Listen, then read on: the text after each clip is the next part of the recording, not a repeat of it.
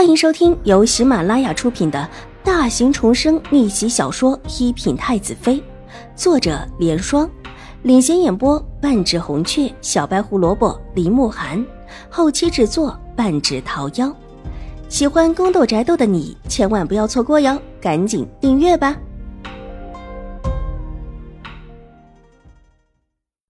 第五百七十四集。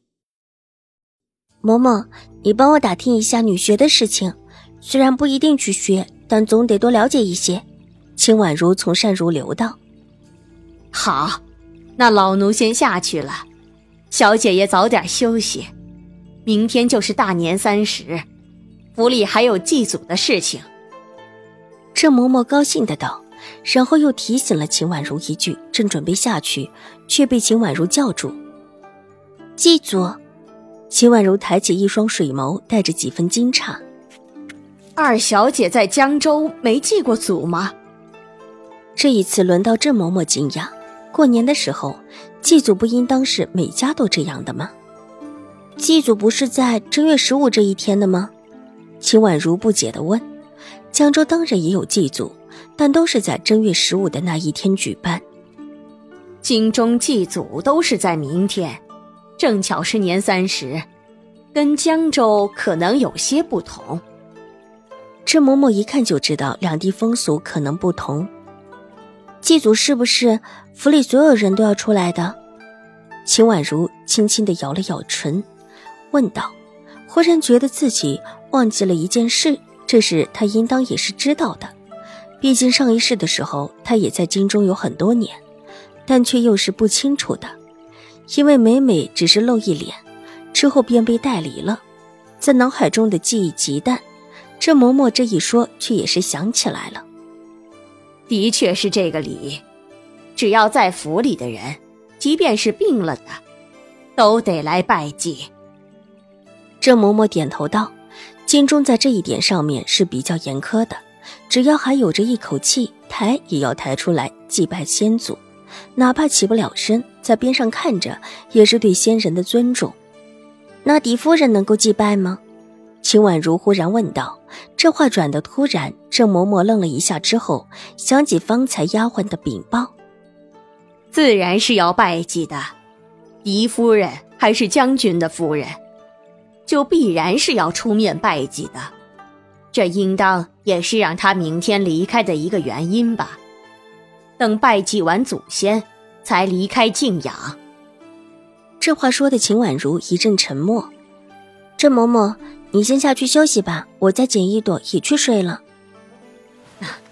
是，那老奴下去了。二小姐要早些休息。秦婉如点头微笑，郑嬷嬷点头退了下去。屋内就只剩下秦婉如和给她打下手的玉洁，拿起一张纸。剪了几下，秦婉如停下，水眸眨了眨，吩咐玉姐道：“你现在去狄夫人的院外候着，狄夫人恐怕不会安分。最后留下来的一天，又是将走了的。方才丫鬟来禀报的时候，也说狄氏院子外面的两个粗使婆子也撤走了。反正狄氏也只留在府里最后一天，秦怀勇也没有再多压着他。”如果狄氏想做什么，今天晚上倒是一个很好的时机。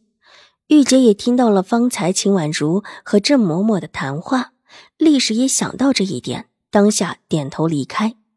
秦婉如第二天醒来的时候，几个丫鬟早已打扮得靓丽的守在床边，见她醒了，一个个喜气洋洋地替她换上了新做的袄子，大红的底子，浅色的刺绣，别具匠心的绣边。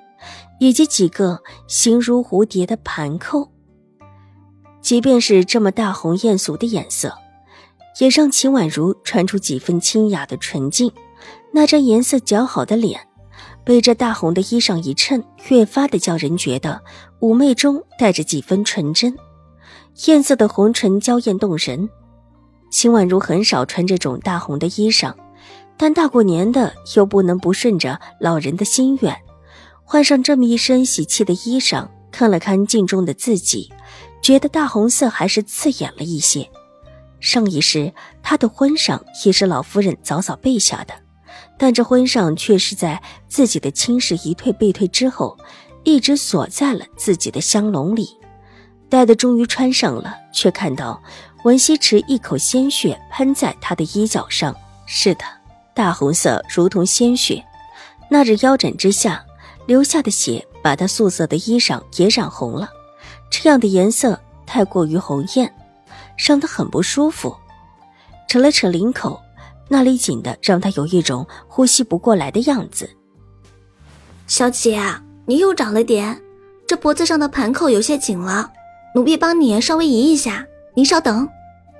清月过来拉开他的手，看了一下，说着，和曲月两个把他的衣裳给脱了下来。待到脱下来之后，秦婉如才松了一口气，也没说什么，穿着中衣转身就往榻上靠去。清月拿起针线忙活起来，曲月帮她挑线。玉洁端着茶进来，看了看忙活着的清月和曲月。把茶放到秦婉如面前的茶几上。小姐，昨天狄夫人偷偷去看了大小姐了。去了多久？大约有一个时辰左右的时候。奴婢一直待在外面，听到里面还传来哭声和骂声。夜里声音传得远，即便之前声音不大，但还是传了出来。之后似乎有人劝了之下，之后声音就小了许多。到最后狄夫人出来时，玉洁看了一下。这时间很长，居然有一个时辰左右。狄夫人离开的时候，大小姐没送出来，还是她和周嬷嬷两个偷偷离开的。小姐，玉洁姐姐今早说了之后，奴婢一大早的就偷偷把清雪叫出来了。许月听完玉洁禀报，也抬头禀报自己所知道的消息。秦婉如起来之前，几个丫鬟就已经早早起身。玉洁虽然睡得晚。但她的身体是几个丫鬟中最好的一个，偶尔一次晚也不打紧。清雪怎么说？秦婉如长睫扑闪两下，直觉这里面有事。清雪是他早早的安在狄氏手里的一招暗棋。许月站起身，走到秦婉如身边，低语了一句。秦婉如脸色一冷，蓦地坐直身子，深吸了一口气。此言可真？千真万确。什么时候的事情？据说就在这几天，都已经合计好了。那个女子据说和狄夫人还是表姐妹关系，是永康伯府的一个远房亲戚。原本应当早早的嫁了，但是听说一些事情耽误了。是一个长相很不错的老姑娘。本集播讲完毕，下集更精彩，千万不要错过哟。